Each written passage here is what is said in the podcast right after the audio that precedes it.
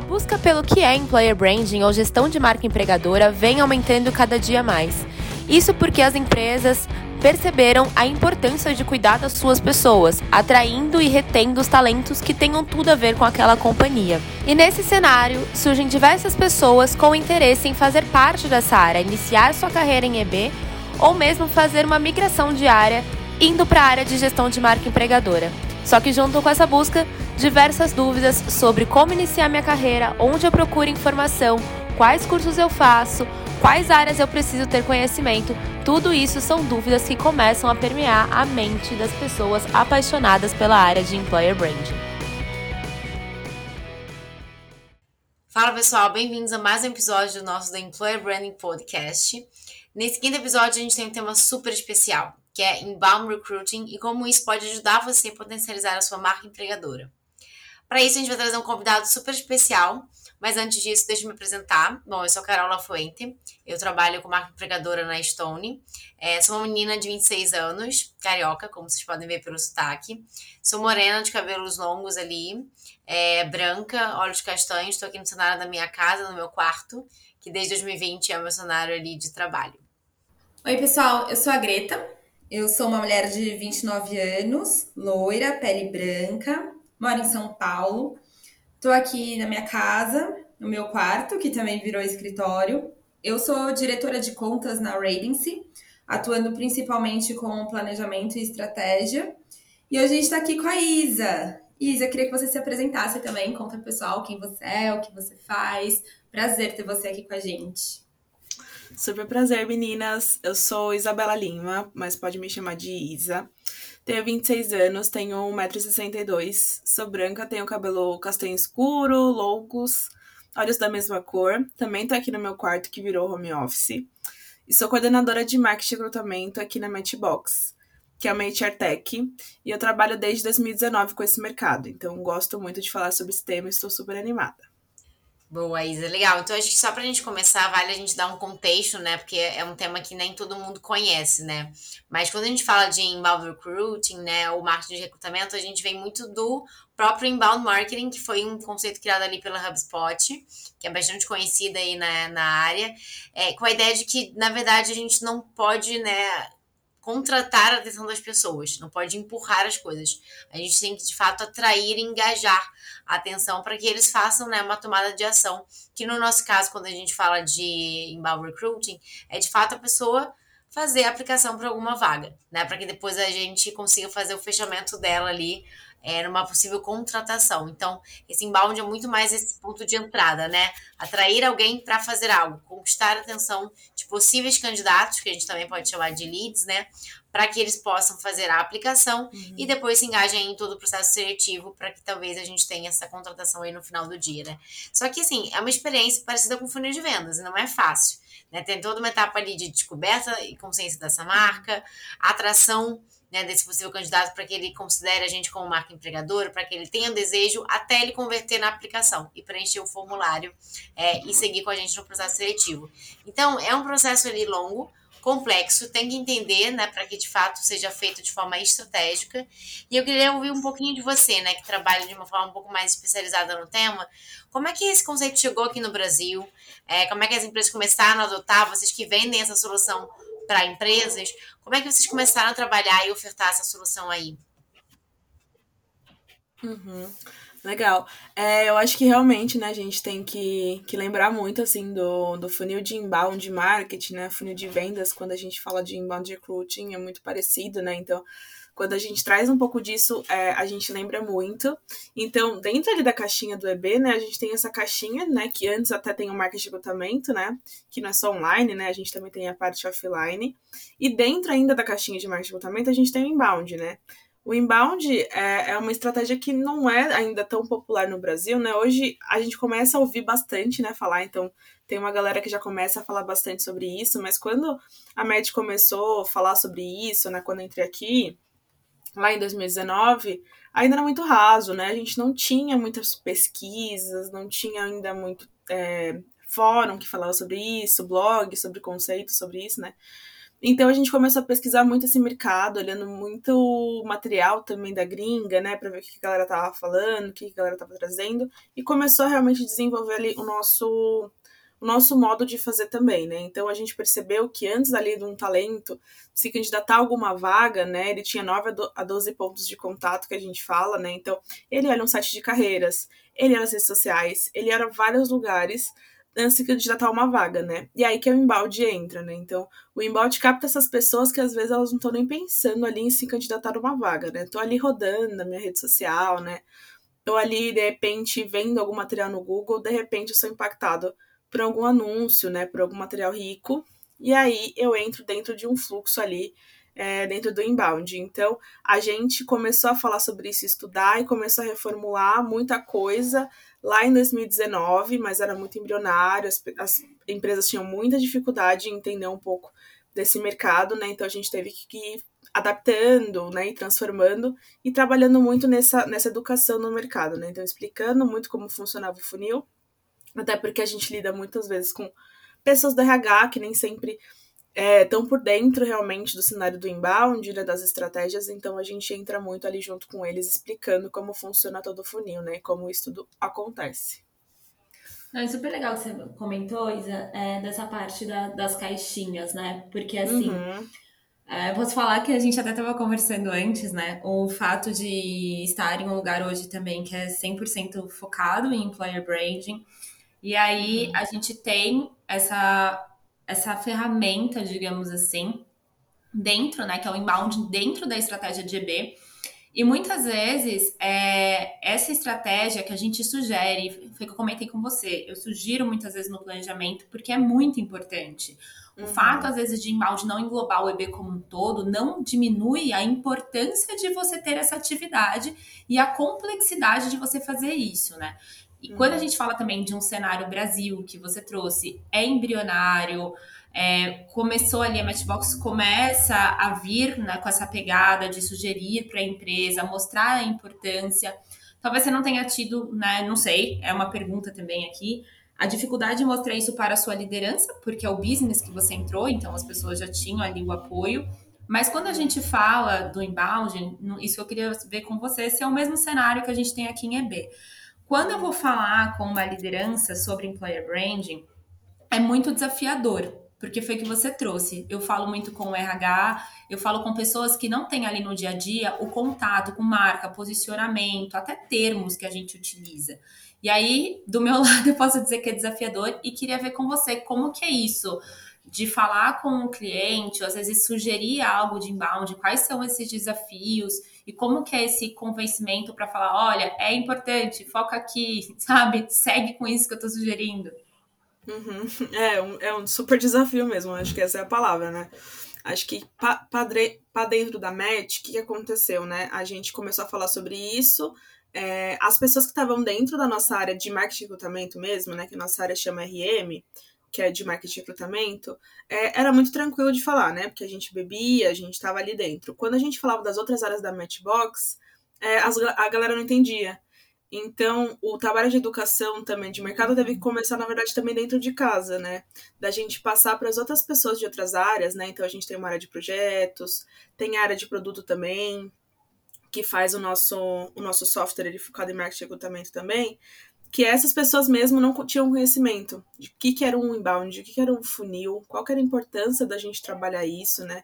Qual que é a diferença de ter um lead, um lead qualificado, né? Depois ele descer no funil, né? O que, que era tudo isso. Então, a gente teve esse trabalho antes também, de educação da galera dentro de casa, de explicar realmente tudo, de fazer esse banho ali de loja, né? Que a gente fala. E depois uhum. teve esse cenário também, assim, e treinar também a equipe de vendas, né? Porque às vezes a equipe de vendas também não tinha todo o contexto, né? E aí como você vai convencer uma coisa que você também não, não sabe direito, né? Então aí os clientes vêm cheios de dúvida para a galera de vendas e a gente também precisava munir eles ali de conteúdos e formas realmente que ajudassem eles a, a mostrar a importância disso para os clientes, né? Então a gente fez, começou a fazer diversos conteúdos ali para blog, né? Materiais, materiais ricos, começamos a desenvolver cases também, né? Falando realmente de, de cases internos e de cases de sucesso dos nossos clientes, para que pudesse realmente suportar os discursos dos nossos vendedores também. Porque aí a gente falava assim, olha, é super importante Porque, olha, você vai atrair talentos que são passivos, pessoas que não estão pensando em se candidatar, vai realmente aumentar o awareness da sua marca empregadora. Mas, assim, a, o RH não entende, né? Tá, mas qual é a meta? Uhum no final, o que, que eu vou ter de contratado, né? Como no final do funil. Acaba só, tipo, esse é o único interesse, tá? Mas e aí, os contratados vão ser quantos? 50 é vagas no ano eu tenho. Não, 50 vagas no mês eu tenho. E aí a gente tem que trabalhar muito esse convencimento. Olha, existem várias coisas que a gente tem que trabalhar. Olha, se você trabalha o inbound bem feito, a chance da pessoa é, entrar e sair, né, aquele turnover, é muito mais baixa. A pessoa entra mais engajada porque ela conhece sobre a sua empresa, ela foi nutrida, né? É, a forma que ela entra na sua empresa é muito, é muito diferenciada, né? Eu mesmo, por exemplo, sou um case meio de sucesso de inbound. Eu conheci a Matchbox pela estratégia de inbound que a Match estava usando. Então eu vim pelas redes sociais, comecei a seguir a empresa, achei legal, e aí fiz entrevista. Então, é, a pessoa entra muito mais engajada. A gente também tem case aqui de, de clientes nossos que também a pessoa começa a ser consumida. A gente fala que ela vai descendo no funil, né? Então, ela aquele talento que nem pensou numa empresa específica, começou a realmente ser engajada com algum material, né? Recebeu algum material sobre a empresa, começou a gostar sobre a empresa e aceitou ali é, o contato da empresa e aí a gente fala com ela, né? Então é, uhum. a gente tem que mostrar esses cases para o RH falar, ah, legal, agora talvez eu aposto em vocês, né? Sim, total, porque a gente tá todo dia, a gente já sabe, né? Pega o funil ali, ó, awareness, aí tem consider, tem consider, um information, consideration, application, uhum. nutrition, a gente vai e você sabe que é a longo prazo, que tem tudo isso, mas realmente tem esse desafio de mostrar e é muito interessante você trazer isso, que também teve o desafio dentro da própria empresa, porque uhum. se você. Foi o que eu não, eu não imaginava, né? Eu não imaginava porque é o business de vocês. E dentro de uma empresa que já tem isso como business, já precisa ter um convencimento. Quem dirá quando a gente vai para outros cenários, que é o que eu faço mais no dia a dia, que você vai para outros cenários onde você não tem isso, isso é uma grande novidade, foi o que você falou. Beleza, adorei esse funil, adorei essa estratégia, criativo tá maravilhoso. E tudo bem, quantas pessoas eu contrato? E aí você fala, putz, então, não é bem assim que a banda toca, né? Não é assim que funciona. Apesar da gente ter as métricas, né? Mas não é assim que funciona. Exatamente. É, e assim, mesmo quando, por exemplo, faz onboarding de novos talentos para dentro da, da Matchbox, por exemplo, a gente também tem que passar por toda ali a jornada explicando, né, principalmente a parte marketing, marketing de recrutamento como um todo, mas a parte de inbound também. E aí, assim, é um mundo novo, né? Parece aquele meme que abre, sabe, a cabeça. Uhum. e aí, assim, a galera fala, meu Deus, eu nunca tinha pensado nisso, mas, tipo, faz muito sentido. E aí, quando você começa a mostrar realmente o funil e o fluxo ali na prática, Daí sim a galera começa realmente a ter essa visualização, né?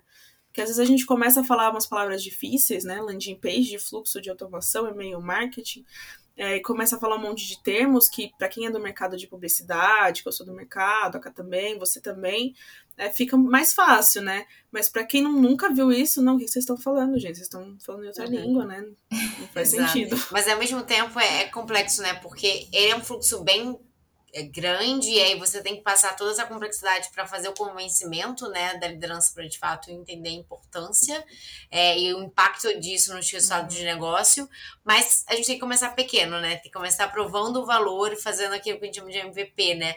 No início, como é que foram ali para vocês uhum. esses focos? Quais foram as principais metas e prioridades? Tipos de empresas que vocês queriam focar para poder oferecer essa solução? Conta um pouquinho para a gente ali como é que foi esse início. Tá, legal. É, o início a gente é, começou muito com mais social media de carreira, né? Que eu acho que é o caminho mais fácil quando a gente fala ali de marketing e recrutamento, né? Que acho que é o, é o mais visível, né, para o cliente. Ah, beleza, uma página de redes sociais, eu sei o que, que tem ali, tô vendo o que tá postando, tô vendo a métrica de aumento de seguidores, por exemplo. Então a gente começou a, a penetrar nesse mercado mais ali pelas redes sociais de carreira. Depois a gente começou a introduzir o inbound para suportar ainda mais ali os conteúdos, e aí a gente começou a falar muito de tipo, olha, é, estratégia de marketing de recrutamento, a gente tem que pensar muito num guarda-chuva, né? O inbound é o guarda-chuva, social media conteúdo fica embaixo desse guarda-chuva. Então, se você tiver um inbound bem construído, as outras duas coisas que vêm em seguida fazem total sentido e o seu talento vai ser munido com todos esses conteúdos. Não adianta nada também a gente ter um inbound, não ter um conteúdo legal para a gente nutrir esse talento, né? Ele não vai ser, ele não vai ser aquecido, não vai ser, não vai ser uma pessoa engajada. Então é importante ter tudo isso junto. Então, no começo a gente começou a realmente introduzir aos poucos, né? Então vamos na rede social, depois a gente foi com inbound, depois com conteúdo, e aí foi meio que que envelopando, né? Hoje a gente tem estratégia um pouco mais 360, então a gente olha para tudo, faz campanhas também focadas de marketing recrutamento, né? Com, com potenciais de viralização. Então, é uma coisa mais, mas a gente foi começando de pouquinho, né? Com cada parte foi montando depois o quebra-cabeça. Então, começou muito com como educadores mesmo ali desse mercado, então, e depois a gente foi acoplando, e aí começamos a fazer workshops junto com, com os clientes, e aí realmente a fazer esse banho de loja com eles desde o início e explicar muitos porquês. Acho que isso é muito importante. Explicar os porquês da gente estar tá fazendo tudo. Então, ai, por que, que a gente está ofertando esse conteúdo e não aquele, né? Ai, por que, que a gente pensou nisso e não naquilo? Então, explicar os porquês acho que é muito importante também. Legal. E hoje os jogos de vocês estão mais ou menos nesse caminho? Ou teve uma mudança ali considerável à medida que vocês foram ganhando maturidade? É, não, hoje a gente já tá num, num cenário mais maduro, mas assim, varia muito também de cliente para cliente. Tem cliente que hoje em dia já tem uma maturidade em relação à marca empregadora e à marca de recrutamento, é, que a gente já consegue ter um discurso diferente, né? Já consegue com o projeto completo, robusto, né? Vamos falar de inbound, vamos focar na geração de leads, né? Vamos trazer talentos qualificados. Ele já tem esse viés, né? Às vezes tem uma equipe já formada lá dentro de EB e tem clientes que não. Que eles chegam realmente assim, não sei qual é o meu objetivo, preciso que vocês me ajudem. Então, tem clientes que a gente tem com objetivo muito que é contratação. Olha, preciso que vocês me ajudem a contratar é, público de tecnologia, por exemplo. E tem clientes que falam, não, eu não sou conhecida como marca empregadora, eu quero ser conhecida como marca empregadora, eu quero que os talentos tenham vontade de trabalhar aqui. Que aí eu foco mais awareness. Então a gente tem que entender muito ali o, o momento do cliente, né? Então tem alguns que falam, pô, legal, eu já tenho uma maturidade, já sou conhecida como marca empregadora, eu tô num outro estágio. Ok, aí a gente pensa num, num trabalho totalmente voltado realmente para para ROI mesmo, né? Então, para geração de lead, para focado nisso. Tem clientes não, tá num passo atrás. Então, tem clientes. E a gente tem projetos, a maioria dura um ano, né? E, renovam, porque a gente vai mudando os objetivos, né? À medida que eles vão avançando ali na, no amadurecimento. E aí você fez um comentário nessa questão do, de, da necessidade da atração, acho que esse é um ponto importante da gente trazer para ficar mais claro, porque foi que a gente estava conversando. Nem todo mundo está nessa área e nem todo mundo entende os termos, né? Quando a gente se falou, por exemplo, social, estou dentro ali de uma estratégia Sim. de inbound. Inbound, por sua vez, está dentro dessa estratégia de, de EB. E aí, quando a gente fala do inbound, a gente fala muito sobre essa questão da atração. A gente não fala tanto, e aí você pode fazer adendo aqui, Isa, é, mas a gente não fala tanto de outras partes que tem, como você tem uma retenção, é, quando você olha para dentro, experiência do colaborador. Aí não é, para quem está ouvindo, não é no inbound necessariamente que você vai, necessariamente não, né? Não é no inbound que você vai, ele tem muito mais foco de atração. E aí, falando de atração também, e do funil que a gente estava comentando, que você falou, olha, já tem ali um awareness, que é o conhecimento de marca, já tem um awareness bem solidificado, eu já estou em andamento com isso, alguns clientes não. É, como que vocês estruturam essas mensagens nessa régua de comunicação? E para quem não sabe, a régua de comunicação é o fluxo lá, o que, que você comunica primeiro, depois, depois. A gente mapeia isso e a gente chama isso de régua, né? É, como que vocês pensam nessa régua? Que tipo de mensagem uhum. vocês trazem? Que tipo de pergunta vocês fazem para as empresas para de fato conseguir colocar uma comunicação ali para essas pessoas? Lembrando também para quem está ouvindo, tá ouvindo que é muito diferente eu falar: olha, compre esse produto ou venha trabalhar nessa empresa. A decisão emocional, a importância para essa pessoa de mudar de trabalho é mudar de vida, né? E a mensagem que você conta é muito importante e precisa ser transparente. Como que vocês fazem esse trabalho junto com as empresas na definição dessa comunicação? Sim, isso é muito legal. Acho que virar essa chave de mindset, de comunicação quando a gente fala de um produto, né? E comunicação quando a gente fala de um talento é essencial, assim, né? Acho que o primeiro passo quando a gente vai pensar ali numa estratégia de inbound é muito é, estudar, né? Então a gente precisa primeiro fazer um bom mergulho no cliente. Então, o primeiro passo quando o cliente entra dentro de casa, a gente faz uma imersão. Né? Então, a gente tem uma imersão com áreas estratégias dentro do, do cliente. Então, RH para entender as principais dores ali de contratação. A gente fala com a galera de comunicação para entender o tom de voz, né? Então, a gente tem essa, essa, boa imersão para a gente ser munido de coisas, a gente entender e falar como, a, como se fosse a empresa mesmo, né?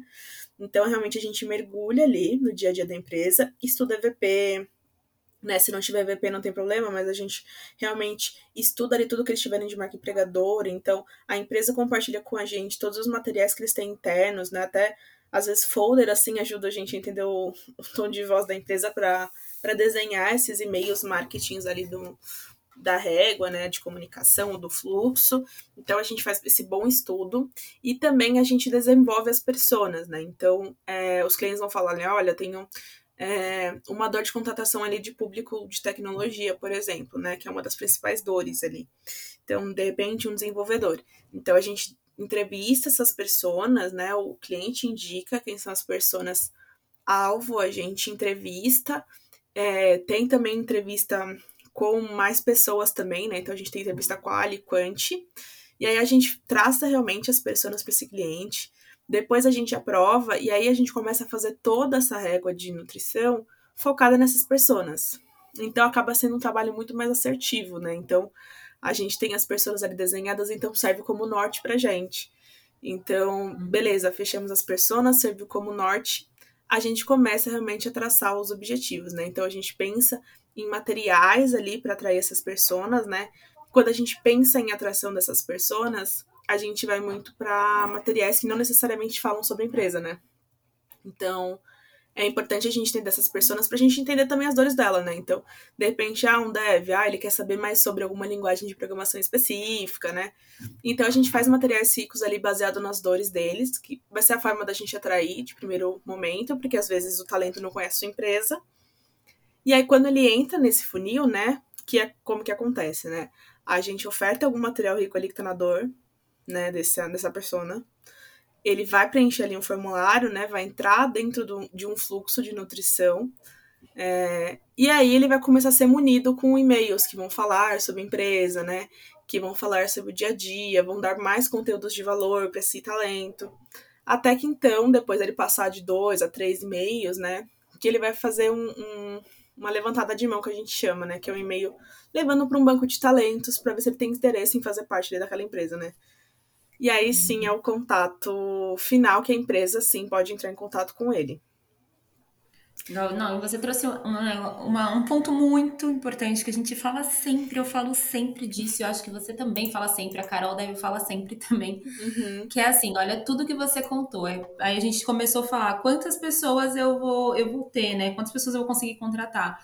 A primeira parte disso tudo é, independente da metodologia, independente do propósito que você tenha com essa ação, é pesquisa. Uhum. Você precisa pesquisar, você precisa falar com as pessoas da sua empresa, você precisa entender. Uhum. Não é só sair fazendo algo, pegar ali, ah, eu tenho isso, vou comunicar. Você não, não, não vai ter norte dentro daquilo, você não vai ter embasamento para fazer essa estratégia, esse planejamento. E aí você comentou até uma questão de canais. É, nem estava aqui, Carol, vou perguntar. é, essa questão de, de canais, como quais canais principais vocês trabalham hoje? Vocês variam esses canais de comunicação de acordo também com essas pessoas? Como que vocês constroem essa, essa estratégia de comunicação? Aí saindo da régua, indo mais para canal. Uhum, tá. É, a pesquisa que você bem pontuou assim, acho que é um ponto muito importante, assim, né? Às vezes a gente fala, ah, não, beleza, vou fazer um, um, e-mail aqui, né, e tiro do vento, né, a ideia do e-mail. Não, a gente tem que ter embasamento mesmo, porque não adianta nada a gente pensar no material sem ter embasamento, porque ninguém vai consumir ele. Então a gente tem, sempre tem que pensar em, tipo, a minha persona vai consumir esse conteúdo? É do interesse dela, né? É uma dor que ela trouxe, né? Então, isso é bem interessante. E sim, varia muito, viu, Gre, de de persona para persona, né? Porque tem pessoa, personas que não vão estar tá em uma determinada rede social, né? Então, ah, tem pessoas que a gente faz a pesquisa ali, de repente elas não usam o Facebook. A maioria das pessoas falam que não usa o Facebook. Aí quando a gente vai fazer uma mídia paga ali, focada no Facebook, é, uma das maiores porcentagens ali que a gente tem de, de tráfego vem do Facebook. Aí você fala, você tá fazendo o que lá?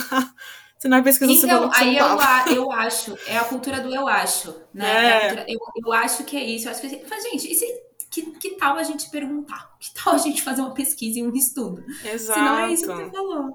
É, igual, igual e-mail, assim, se você for perguntar pra qualquer pessoa, eu acho que também você passa por isso, tá? É, eu, uhum. eu tenho certeza que alguém já te falou, não, mas e-mail, alguém abre e-mail? É, pois é. E aí, gente, e-mail é uma das estratégias mais ricas que a gente tem. Quando a gente abre um programa estágio, por exemplo, eu tô até indo um pouco além, assim, se a gente manda um e-mail para uma base engajada, cara, a taxa de abertura, a taxa de cliques é muito maior, às vezes, do que um post numa rede social.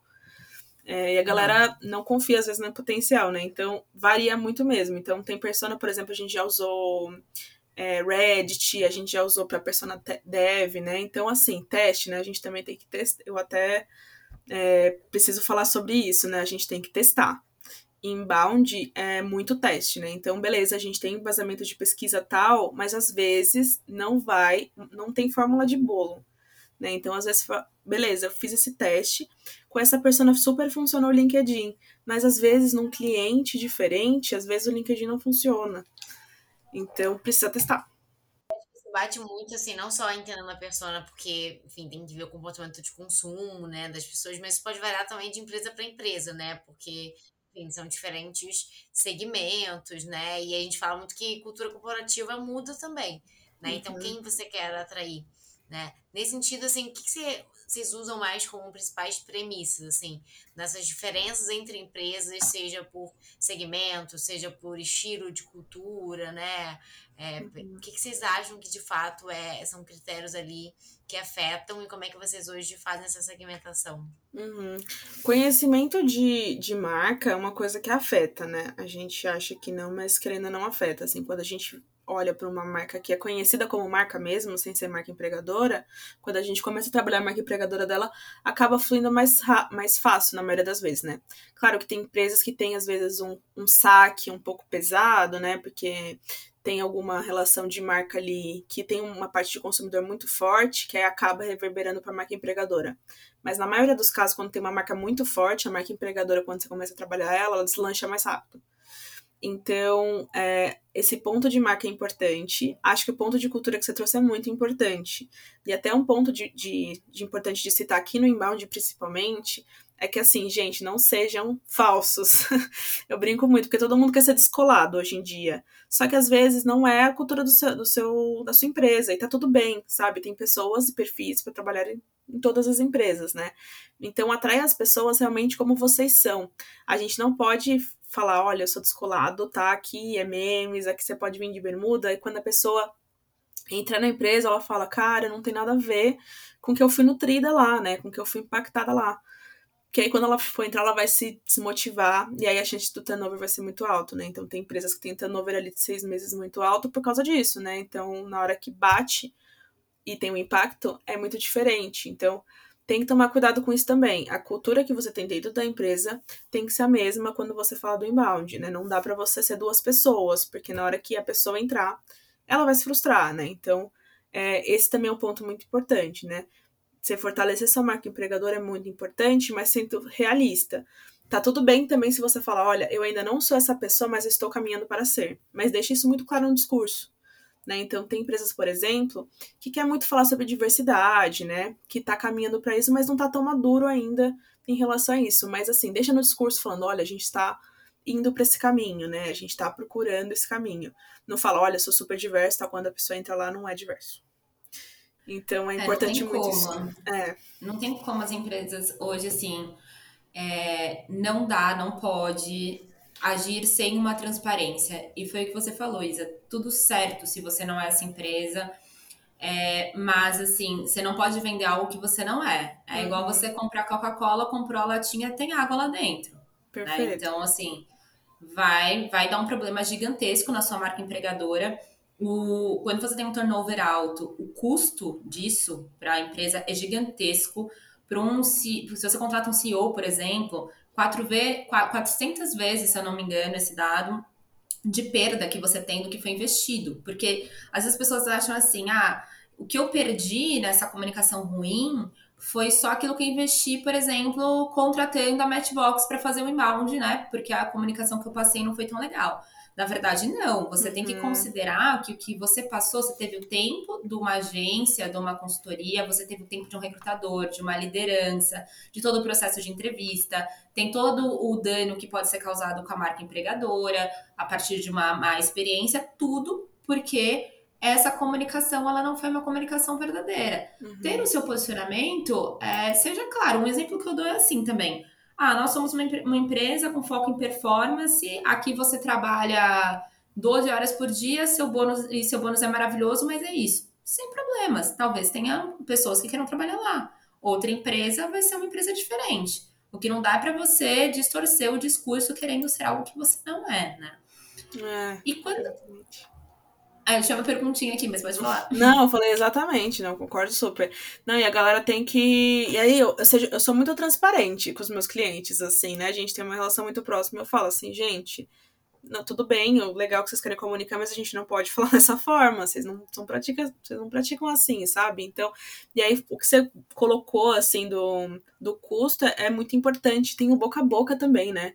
A gente sabe quando um colaborador passa um talento, né? Passa por uma experiência ruim ele fala para 10 pessoas, né? Então, boca a boca tem um potencial muito grande. Hoje em dia, com as redes sociais, todo mundo usa muito forte o LinkedIn, ainda mais depois da pandemia, né, e tudo mais, a galera tá, tá falando mesmo, né? Então a gente também tem o Glassdoor, que a galera fala. Então, assim, se ele passa por uma experiência ruim, seja entrando na sua empresa, ou seja mesmo nos primeiros pontos de contato, ele vai falar para mais 10 pessoas, né? Então, tem que realmente tomar muito cuidado com isso. Parece que não, mas é a marca empregadora também é muito delicada, né? A gente fica às vezes muito preocupada com a marca, né? Mas a marca empregadora também é muito delicada. Às vezes uma pessoa ela tem um potencial ali realmente de transformar muita coisa hoje em dia, né? Sim, a, Magalu, por exemplo, é um, a Magalu é uma empresa que é um exemplo disso é, na pandemia. As práticas da Magalu em retenção aumentaram o valor das ações na bolsa. Perfeito. Simplesmente assim, não tinha marca, não era marca comercial. E aí tem todo esse monitoramento que precisa ser feito também, né? Que foi o que a gente está trazendo aqui, da comunicação transparente, de como isso vai ser colocado no mercado, o que, que as pessoas vão falar. E pensando nessa, nesse, nessa gestão da informação, quem que faz isso, assim, no, no caso da Matchbox, com os clientes? É a Matchbox que olha para isso? São as empresas? São as empresas quem que acaba trabalhando junto com vocês nesse cenário para garantir esse posicionamento? Uhum. Quando a gente fala ali do, do fluxo de nutrição, é muito o time de inbound, né? Aqui a gente tem um time de inbound, a gente tem um time de social e tem um time de conteúdo. Então, o time de inbound fica muito responsável por desenhar toda essa trilha, por desenhar todos os e-mails que vão dentro da trilha de comunicação. Às vezes eu falo trilha, às vezes eu falo fluxo. É, às vezes a gente fala régua. Então, tem esses três nomes, tá, gente? Eles são a mesma coisa. É, então, assim, é, to, é o time de inbound. Então, ele pensa realmente nessa cadeia, mas é muito um trabalho em conjunto também com o cliente, né? Então, a gente pensa na cadeia, a gente pensa no conteúdo que vai trazer dentro desses e-mails, mas a gente vai lidar junto com o cliente, ver o que faz sentido para ele, porque de repente tem alguma coisa também que ele vê valor ali dentro, né? A gente tem tanto fluxo pensando em material rico, por exemplo, né? Então a gente tem um material rico, que é um conteúdo mais denso, um, um, um infográfico, um guia, algum e-book, e aí a gente tem todo um fluxo que abraça esse material rico, né, como um complemento, e a gente também tem aqueles fluxos ali focados em eventos, né? Então, o cliente participou de um evento super importante de persona, né? Algum evento super estratégico, é legal ele levar ali uma, um formulário, né, um chatbot, alguma forma de coletar ali e-mail, né, dados desses, desses talentos, né, tudo ali pensando em LGBT, em ali, na lei de proteção de dados. Eu sempre confundo, olha, eu sempre me, me enrolo nos termos aqui. Então, sempre pensando nisso, né, então tem que ter o termo certinho ali, pra gente não ter problema de proteção de dados. Mas sempre Mas levar. vocês sugerem isso também? Vocês Sugere. Isso, a gente sempre sugere. Porque senão, às vezes, ele. Assim, várias pessoas é, entram ali dentro do stand, né? Você conversa com vários talentos, só que aí você não capta. E não tem como você nutrir ele depois, você perde. Às vezes é um talento que super adorou, uhum. tá engajado, só que às vezes você perde ele. Então a gente Nossa, já... eu sei, eu não comentei com você antes, eu fiz 130 eventos, eu e Bárbara Urbano, no, no HG, 130 eventos, sei bem como, quando perde talento assim. Não é? Então, é super importante. Então, às vezes a gente faz um chatbot ali simples ou uma landing page tranquila para captura desses e-mails, só e-mail LinkedIn às vezes, né? A gente não gosta nem de ser tão invasivo, tipo de telefone, essas coisas que às vezes as pessoas não querem preencher. Mas é uma forma ali de você estar tá no evento, você já fala, olha, você quer saber nossos conteúdos, quer saber vagas, vagas em primeira mão, ó, tá aqui esse formulário, preenche tudo. E também é uma forma ali da gente nutrir, né? Então, às vezes, a gente tem também fluxos focados em cada evento, porque também é legal, às vezes, tem um evento, você participa específico, que às vezes você produziu conteúdos focados nesse evento. Então, pô, a galera participou do evento, depois ela vai receber conteúdo focado no evento depois. Tipo, olha, foi muito legal receber você no nosso stand, né? É, olha que bacana, aqui tem um outro e-book que vocês podem saber um pouco mais sobre o assunto X. Daí depois, no segundo e-mail, você fala um pouquinho mais sobre o dia a dia da empresa, né? Ou você traz, de repente, o VP falando sobre algum ponto específico de diversidade, por exemplo, não sei. E aí você vai realmente nutrindo aquele talento, né? E você vê, às vezes foi só um contato que você teve numa feira ali, com o objetivo realmente só de divulgar a marca empregadora. E às vezes esse, essa, esse talento vira um colaborador. Então é importante ali você, pô, vou participar de, um, de uma feira, vou participar de repente de um, de um evento numa faculdade leva um formulário, leva um chatbot, né? Porque depois essa pessoa pode entrar ali tendo sua colaboradora. É, gente, cria uma landing page, coloca um QR Code, não sei, em algum lugar ali, porque é isso, o evento também é uma estratégia de você fazer, você coloca ali, você quer um application, mas não é só uhum. application, você pode jogar a pessoa para o funil de novo e trabalhar a sua posição, seu posicionamento de marca. E às vezes a pessoa pode indicar, né? Porque agora ela conhece a empresa, né? É, não, e às vezes você é, colocá-la dentro de um fluxo ali é muito mais rico de você só falar assim, olha, que tá na vaga direto, né? Porque a pessoa vai ser nutrida, né? Ela vai entrar engajada, né? Ela vai ter conteúdos ali relevantes e aí pode indicar, pode compartilhar, né? Vai também aumentar ali seus seguidores nas suas, nas suas redes sociais, né? Você leva a galera para lá também.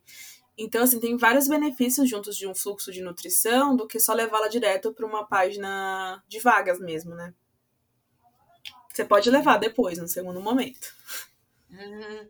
É, isso, é isso, entra um pouco numa certa, hum, certa polêmica sobre automatização, né? Porque acho que muita coisa a gente quer tentar automatizar uhum. para otimizar os processos, mas isso pode cair em, em fluxos muito padrões e aí pouco personalizáveis, pouco relevantes, que é justamente o objetivo central de todo o inbound, né? Uhum. De ser relevante, conteúdo ali personalizado.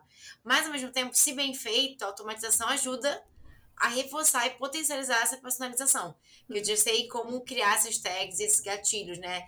De qual processo que a pessoa está participando, qual a vaga, eu já sei qual conteúdo mandar. Uhum. Como é que vocês setam isso aí dentro? Como é que vocês automatizam esse fluxo? É, vocês integram isso com essas plataformas que a gente chama de ATS? que gerenciam os candidatos? Quais as principais tags ali que vocês utilizam para personalizar e automatizar? Uhum. Não, é super importante, cara, isso, inclusive. É, a gente tem que sempre pensar assim, por exemplo, a gente nem recicla fluxo. Ai, vamos reciclar aqui um fluxo. Não, cada fluxo é um, né? Então, tem que ser pensado assim para um evento específico, né? Tem que ser pensado numa pessoa específica, né? Num tom de voz específico, porque senão realmente, até, até pensando em título de e-mail, né? Porque hoje em dia o título de e-mail é a primeira porta de entrada que você tem ali para falar com talento. Se você não tiver um título atrativo ou realmente focado na pessoa, ela não vai abrir o e-mail. Pronto, acabou o seu, a sua estratégia de fluxo, né? Então tem que ser pensado até antes, até antes disso, né? Então, realmente no título, na dor, né? O que, que vai abrir, né? No que tá viral, que pode ser uma, uma forma de isca de chamar, né? O que, que é um material rico de valor para esse talento, né? Então tem que pensar em tudo isso.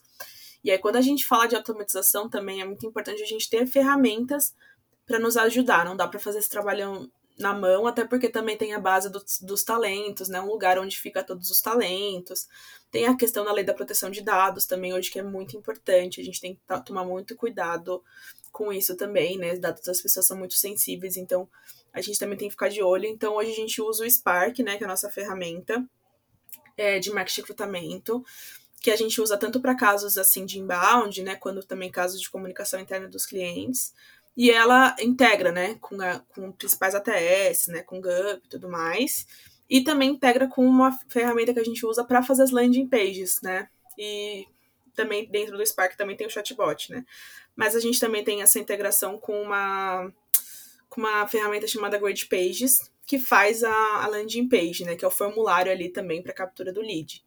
Então a gente usa isso, ele funciona também ali como um pool de talentos, né? Fica os talentos todos lá, a gente consegue qualificar eles dentro, mandar os e-mails também dentro da plataforma, né? Então a gente usa o Spark ali como nossa principal ferramenta de marketing recrutamento, né? Antigamente a gente usava a RD Station, né, que é uma ferramenta bem usada para pelas agências de comunicação, mas aí agora a gente usa o Spark, né? Já faz um, um ano e pouquinho, porque é a nossa ferramenta aí de marketing de recrutamento. Inclusive, quem não conhece, conheçam. Bora conhecer. E assim, é, vocês já têm diversas iniciativas, né? Já, já estão nesse mercado há um tempo. Mas aí, como para todas as outras empresas, teve, né, para as outras empresas, para o mundo todo, a gente teve um cenário pandêmico, o que, na minha opinião pessoal, ainda não está 100%, ainda estão com vários desafios. Vocês tiveram algum impacto assim no negócio? Vocês sentiram das empresas? Como que vocês inovaram dentro dessa, desse cenário da pandemia? O que, que vocês conseguiram mudar ali de estratégia? Tem alguma coisa que vocês descobriram e pretendem seguir? Como que foi isso para vocês? Nossa, o cenário da pandemia acho que mudou muita coisa, né? Inclusive o tanto de conteúdo que aumentou, né? É, o tanto de live, que a gente não consumia antes, passou a consumir, né? Começou, começaram com as lives musicais, né? E aí depois passaram a ser as lives de marcas, e aí passaram a ser as lives também é, focando em carreira, né? Então, acho que live foi um dos formatos que antes não se apostavam, e a gente começou a olhar também lives e webinars. Começou a olhar de duas formas, né? Uma da ascensão e a outra depois que as pessoas já começaram a desengajar, né? Ah, eu não aguento mais live, eu não quero mais assistir mais live mas é um formato ainda que é muito consumido e uma forma de levar conteúdo também.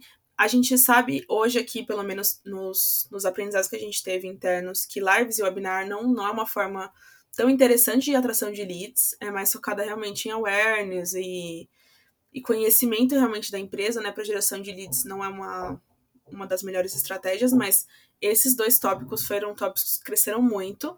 E nos últimos tempos, podcast, né? Então, os clientes vêm pedindo muito, né, para a gente olhar realmente podcast. A gente até já criou para alguns clientes, focados em marca empregadora ou em persona, é, ou focados ali na, no dia a dia do cliente, mas a maioria é focados em personas que traz conteúdos relevantes. Então, podcast é um formato que também está sendo bem consumido, está sendo um formato bem pedido também né? A gente ainda continua fazendo é, live, webinar, mas ainda tá, eu tô sentindo que vem diminuindo com o tempo, né? E a gente tem que sempre pensar em, em material novo, porque a gente sabe o tanto sobrecarga que a gente tem ali de, de material hoje em dia, né? Então, pensar em novos formatos, né? Então a gente sempre tá de olho no mercado de novos formatos também pra galera não, não sempre tá no mesmo feijão com arroz de infográfico, e-book, né?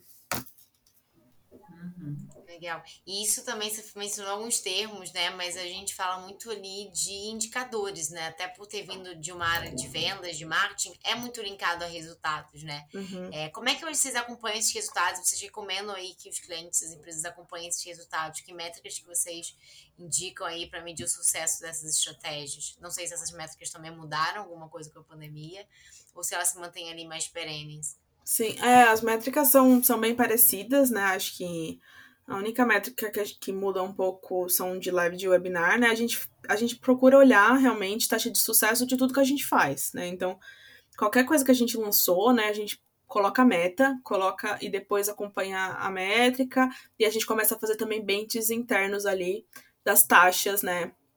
De cada coisa, porque hoje em dia a gente tem bastante bentes né, de mercado, enfim, mas às vezes não se praticam para clientes específicos ou para pessoas específicas, né? Então, a gente também vai criando essa, esse banco de bentes internos para a gente ter médias, né? Saber quanto que a gente está indo. Então, a gente tem relatórios mensais, né? Então, a gente acompanha mensalmente indicadores e periódicos também quando a gente fala de campanhas específicas de marketing de recrutamento, né? Então a gente tem metas ali, geralmente a cada três meses, com os clientes, né? Então a gente vai acompanhando de perto e trazendo e revisando se for necessário, né? Porque às vezes a gente, ah, pensou que ia fazer três coisas e às vezes o cliente priorizou alguma outra coisa. E aí a gente teve que refazer essa meta e revisar, então tem esse contato muito próximo também com o cliente para revisitar a métrica se for necessário.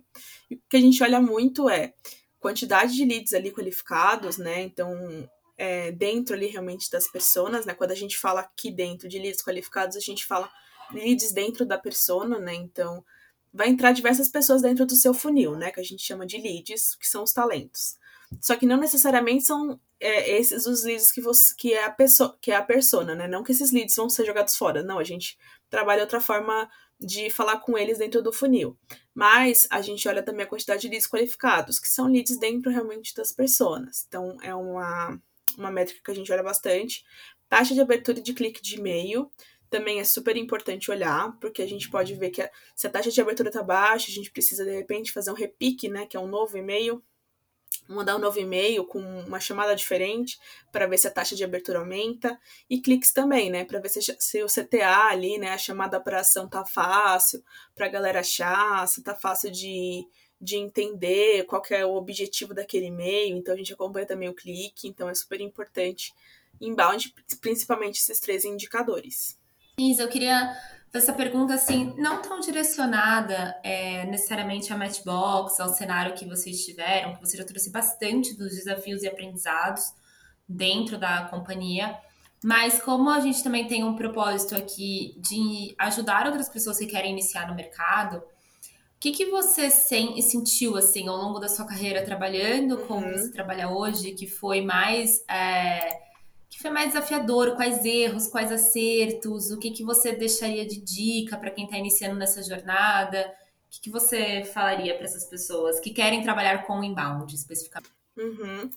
Acho que, primeiro de tudo, é entender assim que realmente não tem fórmula mágica. Gente, isso é muito aberto a realmente, tipo, olha, testou com uma, um cliente, pode ser que não dê para outro, assim, testou uma coisa, pode ser que não dê certo de uma outra vez, né? Então, assim, não ter medo, né, de testar, de arriscar, ser muito aberto a isso, a mudança, né, porque toda hora muda, toda hora vem um formato novo, toda hora vem um conteúdo novo, então seja muito aberto, né, a aprender. Goste bastante de estudar e mergulhar, a consumir também conteúdos fora do Brasil, né? Tem bastante conteúdo no Brasil legal, tem bastante empresa bacana que já fala sobre isso, né? Que já faz curso, né? Hoje em dia a gente já tem bastante conteúdo, antigamente não tinha tanto, hoje em dia tem bastante, mas também olhar material de fora, né, para vocês beberem dessa fonte. Acho que conversar com pessoas da área, acho que é muito importante, né? Além de consumir conteúdo, também conversar, trocar, né? Ver o que é boas práticas, ver o que está funcionando. É... que aí pode também te ajudar, né? Pode ter um, um olhar diferente. Então é importante trocar muito. E acho que desafios é isso, sempre estar tá se reinventando, né? Acho que a área de inbound é uma área que não dá para ter uma fórmula realmente de bolo, né? A gente tem que realmente estar tá sempre se reinventando, sempre estar tá olhando ali novos formatos, sempre estar tá de olho também no que é tendência, né? O que, que a galera tá falando, para a gente também trazer isso dentro dos conteúdos, né? Dentro dos e-mails, deixar eles cada vez mais atrativos e personalizados, como a gente falou, né? Cada pessoa é uma pessoa, então da gente pensar, né? Como é que eu deixo a jornada do talento ali realmente com a melhor experiência, né? Pensa que ali é o primeiro contato, às vezes, do talento com a sua empresa. Então, como que a gente torna esse contato ali muito, muito melhor? Então, realmente, é, olhe a jornada como se fosse uma jornada para você também, né? Então, acho que esses são os meus recadinhos. Bom, você falou uma palavra que a gente queria muito pegar, que é tendência, né? A gente fala de novo, cara, conteúdo relevante, né? Isso não tem como ser é, descasado, né, do cenário ali macroambiental, social, enfim, é importante a gente também é, ficar ligado nisso, tecnológico, né? Como uhum. que vocês hoje enxergam esses próximos passos ali e tendências para esse mercado? O que, que você daria aí de, de dica para a turma ficar alerta ali sobre os próximos investimentos ali que podem ser interessantes? Eu até dei um, um, spoiler um pouco antes ali, que assim, realmente podcast, gente, é a coisa que assim, que o formato que tá vindo realmente com tudo. Então, é, é muito legal ficar de olho, não só em podcasts focados ali na área, mas também sair um pouquinho da bolha, né? O que a galera tá falando, como que a galera tá falando, né? Onde a galera tá divulgando. Podcast é um formato realmente que tá vindo com tudo, né? Então, é, como que a gente consegue explorar esse formato da melhor forma? É, é um, um formato realmente que é que é viral. E assim, fica muito realmente de olho, gente, em tudo que tá acontecendo no mundo, né? Então, realmente, ah, ficar de olho, é, num, de repente, num, num boom que aconteceu no mundo, né? Ou numa fofoca que finalizou ali na internet. Porque às vezes isso vai ser uma chamada para você colocar num título de e-mail que vai ser a virada da, do seu aumento da taxa de abertura né? Eu já, já passei por isso, assim. Às vezes a gente mudou um título trazendo uma coisa de cenário, acho que era de BBB, se eu não me engano. E aí, meu, foi, teve um potencial de abertura incrível e cliques também aumentou super. Então, assim, tá por dentro realmente, né? E trazer isso para a realidade ali, para sua realidade, é totalmente essencial, assim. Então, fiquem de olho nas tendências. Ai, show, Isa. A gente chegou no final, mas que bate-papo gostoso. Sério, adorei, aprendi muito com você. Então, a gente falou um pouquinho sobre o cenário de employer branding, inbound dentro desse guarda-chuva, social dentro de inbound, que não é só chegar lá no Instagram e colocar, tem toda uma estratégia por trás. Você comentou também da criação das pessoas e que para isso tem uma pesquisa. Gente, precisa pesquisar, precisa fazer esse, esse diagnóstico toda a parte de funil, como o inbound olha para isso também, quando a gente vai desde a parte de awareness até uma parte de application, para que as pessoas realmente tenham vontade de trabalhar naquela companhia. E aí a comunicação que você trabalha no inbound tem que ser uma comunicação verdadeira. Usar o inbound para uma atração, mas de uma maneira, de novo, estratégica. Essa parte eu achei, sim, maravilhosa, que eu concordo 100% com você que é a questão da gente olhar para tudo, não é só para sua empresa, faça o diagnóstico na sua empresa, mas esteja atento a tudo o que acontece no mundo. A gente até trouxe a questão do cenário da pandemia aqui. Você precisa entender o que está acontecendo na sociedade, no mundo, anseios, dores, desejos, o que está mudando, qual que é o perfil dessa pessoa que você que você quer atrair. E uma coisa final aqui, que acho que você vai gostar. Gente, o e-mail não morreu, tá? Vocês não matem o e-mail, porque o e-mail não morreu. Ele funciona ainda. então foi isso. Eu amei é, esse bate-papo. Para quem tá ouvindo, esse foi o episódio 5. Tem outros episódios também. A gente falou de episódio de mídia, falou de carreira, já falou de dados. Terão outros. Isa, super obrigada. Foi um prazer te conhecer e foi um prazer ter você aqui com a gente hoje. Ah, adorei, meninas. Falei super aqui, adorei o convite mesmo. Quiserem bater papo de novo, tô aí. Pelo amor de Deus, gente, usa o e-mail, porque é muito importante de verdade. Se vocês soubessem o poder do e-mail, vocês não deixaram isso de lado. Obrigadão, meninas. imagina, o prazer foi nosso, Isa. Obrigada mesmo. Obrigada por todos os aprendizados. E para você que está escutando a gente, fica ligado até no próximo episódio do Employer Brand Podcast.